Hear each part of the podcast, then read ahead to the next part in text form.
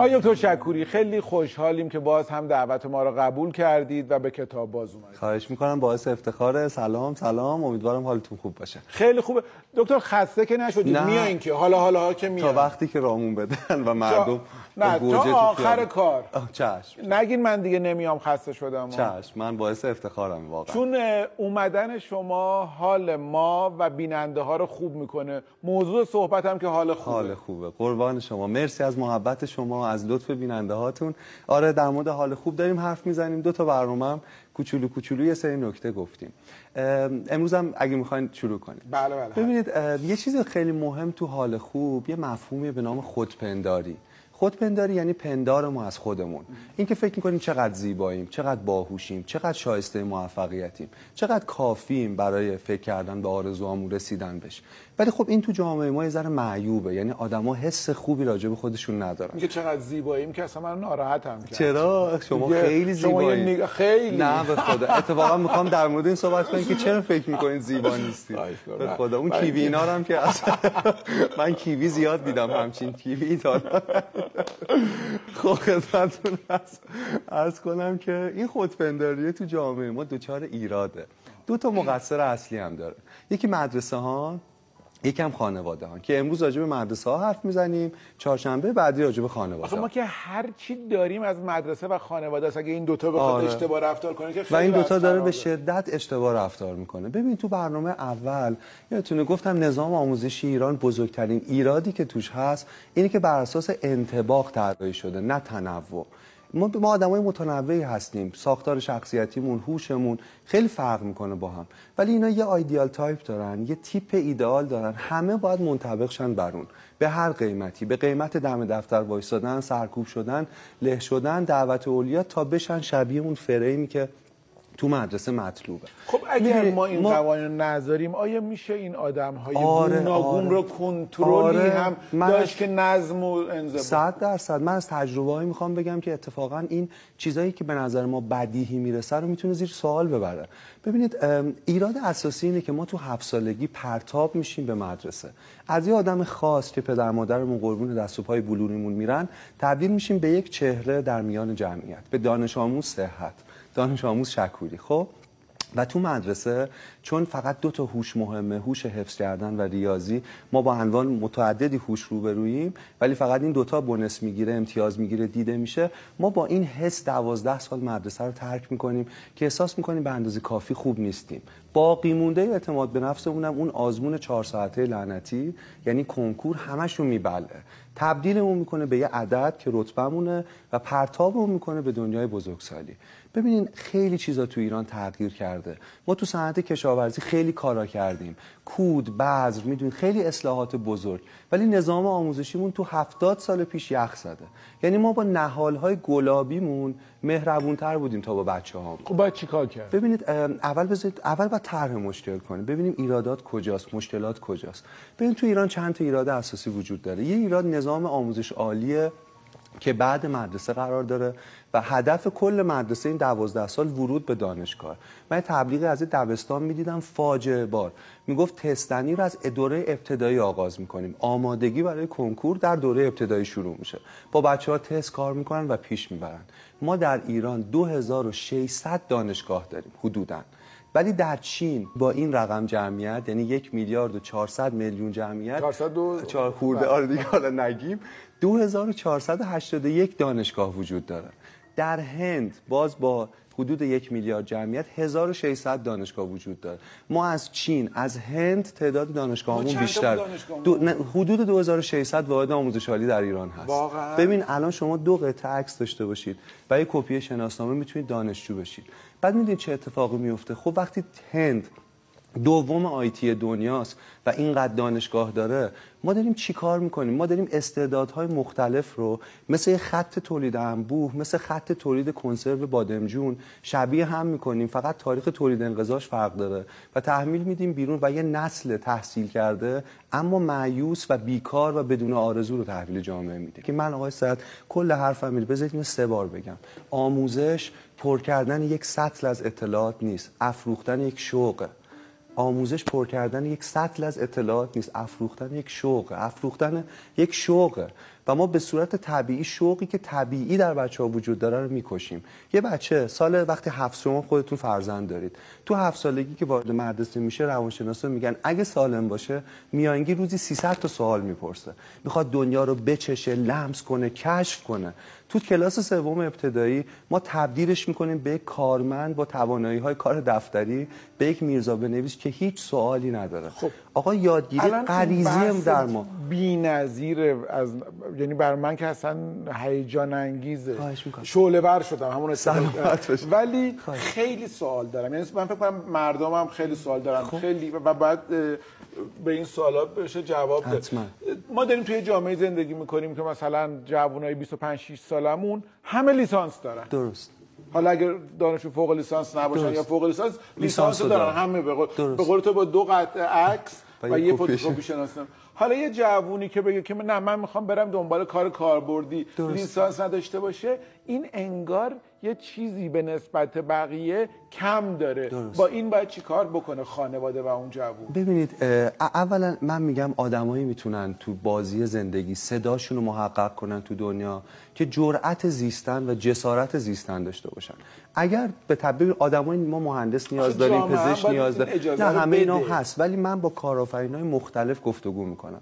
باور کنید توانایی های کارآفرینی پولسازی هیچ ربطی به آن چیزی که در دانشگاه گذروندن یا نگذروندن نداره. این حرفه که می‌زنی دکتر خیلی جالبه. ولی احتیاجه که ما ببینیم حالا جامعه آیا اینو می‌تونه بپذیره یا نه؟ ببین جامعه با ما شروع میشه. جامعه از ما ساخته شده. و من فکر می‌کنم اصلا هدف من از طرح این گفتگو ایجاد یه ترکایی تو این نظام ریجید متسلبه که ما احساس می‌کنیم جای انعطاف نداره. احساس می‌کنیم قطعیه. احساس می‌کنیم وحی منزله. نه نیست. من فقط دارم پرسشگری می‌کنم از اتفاقا دکتر چقدر خوبه که یه سری چیزایی که فکر می‌کنیم دیگه حتمیه و قطعیه. درست. گاهی وقتا یه ترنگری بهش بخوره گاهی وقتا یه دونه قبار روبی بشه گردگیری بشه. ببینیم شاید شاید این اشتباه شاید جور دیگه ایه. شاید کار دیگه ای باید آفرین. کرد من میگم شک شک به پدیده هایی که یقینیاً صورتی از فروتنی در مقابل راز هستیه. خیلی باید اعتماد به نفس داشته باشیم که بگیم تفسیر من تفسیر قطعی و درستیه. اینکه شک کنیم به چیزهای به ظاهر بدی. آقای صحت اتفاقای بد دیگه تو مدرسه داره میفته. یکی اینکه بچه ها هیچ حمایت و ساپورت عاطفی دریافت نمی‌کنن. هر بچه به قهرمان نیاز داره. به یه آدمی که بهش بگه تو کسی هستی وقتی خودش هم می‌دونه کسی نیست. به آدمی که بتونه ارتباط باش ایجاد چه حرفهای نگفتنی رو بشه باش ترک کرد. تو منابع انسانی که تو مدارس ما هستن پر از معلم های دلسوزه. ولی چقدر چیرگی دارن اینا؟ می‌دونی من یه معلم داشتم. من همیشه خب خیلی شیطون بودم. معلم ها از این که من غیبت کنم خیلی خوشحال می‌شدن. و یه معلمی داشتم معلم جبر و احتمال. یه روز نیومدم سر کلاس. هفته بعد که اومدم با یه جمله تمام وجود من ریخت و دوباره ساخت. جمله این بود که مشتبه خیلی جات خالی بود تو کلاس. برای اولین بار احساس کردم من کسی هستم. برای اولین بار احساس کردم این اسم کوچیک منو می‌دونه و مهم بوده حضور و حضور این که نبودم و به یاد میاره. و من اون درس و اون کلاس و اون کاملا برام متفاوت شد. آقای سعد چقدر باید خسیس باشیم؟ اگر جمله به همین سادگی می‌تونه زندگی بچه رو تغییر بده و این جمله رو بهش نگیم. چقدر از این جمله تو راهروهای مدارس ما گفته میشه؟ من نگرانم من عصبانی ام آقای صحت به خاطر اینکه هر سال میلیون ها استعداد تو این فرایند دارن از بین میرن به خاطر اینکه ما تو تمام عرصه ها اصلاحات جدی انجام دادیم. اما تو آموزش پرورش هنوز شبیه 70 سال پیش عمل می‌کنیم. چرا کلاس ما باید یه متکلم وحده داشته باشه؟ چرا چیدمان کلاس ها اینجوریه که معلم در سکو و ب... چرا گرد نیست؟ چرا با گفتگو به مباحث نمی‌رسن؟ سهم کشف و تجربه و لمس کردن سهم دست ها در یاد گرفتن کجاست؟ سهم قلب در یاد گرفتن کجاست؟ سهم مهارت های زندگی در یاد گرفتن کجاست؟ که این بچه ها چطور بتونن زندگیشون رو بسازن؟ ببین آقای سعد با همه حرف هایی که زدیم هنوز معلمان دلسوزی هستن در مدارس که عاشقانه دارن کار می‌کنن و من با همه احترام جلوشون میستم یه خواهشم بکنم. برای ستایش از این معلم های خاص که عاشق کارشونن میدین مدرسه آقای سعد مال بچه هاست ما وارد محیط اونا شدیم. ما باید اون شکلی بشیم. می‌دونید مدرسه جای اوناست. اونا نباید شبیه من آدم بزرگ بشن. تا یکی شیطونه زود برچسب میچسبونیم ADHD بیش فعاله. آقا این بچه از کودکی رنج می‌بره. بیماریش کودکیه. تحمل کردین تا حالا که یه روز اگه بشینید 8 ساعت پشت یه نیمکت چقدر بیقرار میشید؟ تو خود من تو سازمان ها به بزرگسالا درس میدم. به خدا دو ساعت نمی‌تونن بشینن. بچه با این سطح انرژی چطور می‌تونه 8 ساعت دوخته شه به نیمکت و حرفهای کسل کننده من یه خواهشی دارم که دوستانی که برنامه رو دنبال می‌کنن تو صفحه مجازی برنامه کتاب باز که خیلی هم دنبالش می‌کنن تو کامنت اسم معلمی که زندگیشون رو تغییر داده اسم معلم عاشقی که مثل رابین ویلیامز در دت پویت سوسایتی انجمن شاعران مرده مثل اسم معلمی که حالشون رو بهتر کرده رو بنویسن. انجمن شاعران مرده اسم یک کتاب بسیار بسیار خواندنیه که از روی اون فیلمی ساخته شده که رابین ویلیامز توش بازی کرده. خیلی و درباره نظام های آموزشی و بسیار کتاب و فیلم خواندنی و دیدنی. حتما بنویسیمش. اونجا. برای من اون معلم آقای صادقیه. معلم ادبیات من بود. من شده بودم دو امتحان ادبیات رو. یه جمله زیر برگه نوشت. نوشت پسرم تو این عدد نیستی. پسرم تو این عدد نیستی. اولین بار بود که احساس می‌کردم کسی منو می‌بینه و من براش مهمم. من فکر می‌کردم آقای صادقی با این سطح دانش برای چی چهل سال کیف کهنش رو برمیداره و میاد با ما سر کله می‌زنه. تو ختمش آقای صحت فهمیدم چرا. وقتی آقای صادقی از دنیا رفت هزاران آدم دیدم که با نفس آقای صادقی زندگیشون متحول شده بود. هزاران مرد که حالشون مسیرشون بهتر شده بود. تو کامنت بذاریم بنویسیم اونجا که شاید اون معلم بتونه ببینه و یه ذره حالش خوب شه به راهش ایمان پیدا کنه. من یه نکته بگم. یه جایی هست تو آمریکا بهش می‌گفتن دره مرگ. یه جایی بود که هیچ آب و علفی نداشت و هیچ می‌دونید هیچ گیاهی درش رشد نمی‌کرد. چند سال پیش یه هفته از این بارونای موسمی اونجا بارید. بارون بارید بارید و بعد از یک هفته یک معجزه رخ داد. کل دشت سبز سبز شده بود. پر از گیاه های مختلف. می‌دونید دره مرگ نمرده بود. فقط خوابیده بود. زیر اون خاک پر از بذر بود. پر از امکانات بود. پر از پتانسیل بود. پر از تنوع بود. و فقط چشم انتظار باران. خیلی از خودشون می‌پرسن این نسل چشونه. چرا اینطوری هن؟ چرا کاری نمی‌کنن؟ هدفی ندارن. من میگم این دره نمرده خوابیده. اگر ما باران باشیم بیدار میشه. اگر به تنوعشون احترام بذاریم بیدار میشه. آقای سعد دو تا نگاه تو آموزش هست. صنعتی کشاورزی. نگاه صنعتی آموزش خط تولید می‌بینه. می‌دونید همه چیز شبیه هم.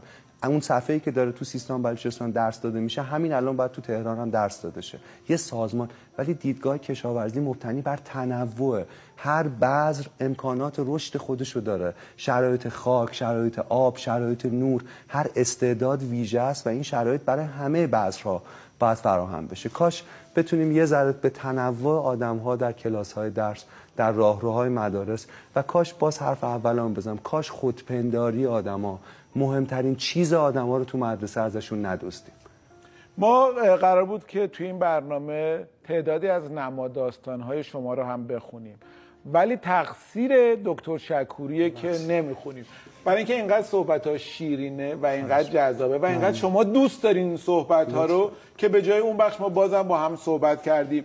لطفا خاطراتتون رو از معلم هاتون از آدم های تاثیرگذار زندگیتون برای ما بنویسید که با حضور دکتر شکوری بخونیم و دربارهش صحبت کنیم. لطفا اگه با این حرفها مخالفید یا موافقید برای ما بنویسید که با حضور دکتر شکوری بگیم که یه عده موافقن و اینا رو گفتن. یه عده مخالفن و اینا رو گفتن. و کاش مسئولین هم و مدیران هم بیان و درباره این مسائل با هم صحبت بکنیم. توی برنامه کتاب باز با نگاهی به کتاب ها و مطالبی که به صورت علمی درباره این چیزا درسته. دو تا کتاب معرفی کنم سریع چون من که از خدا ببخشید. یکیش ایده خلاق نوشته ادوارد دوبونو.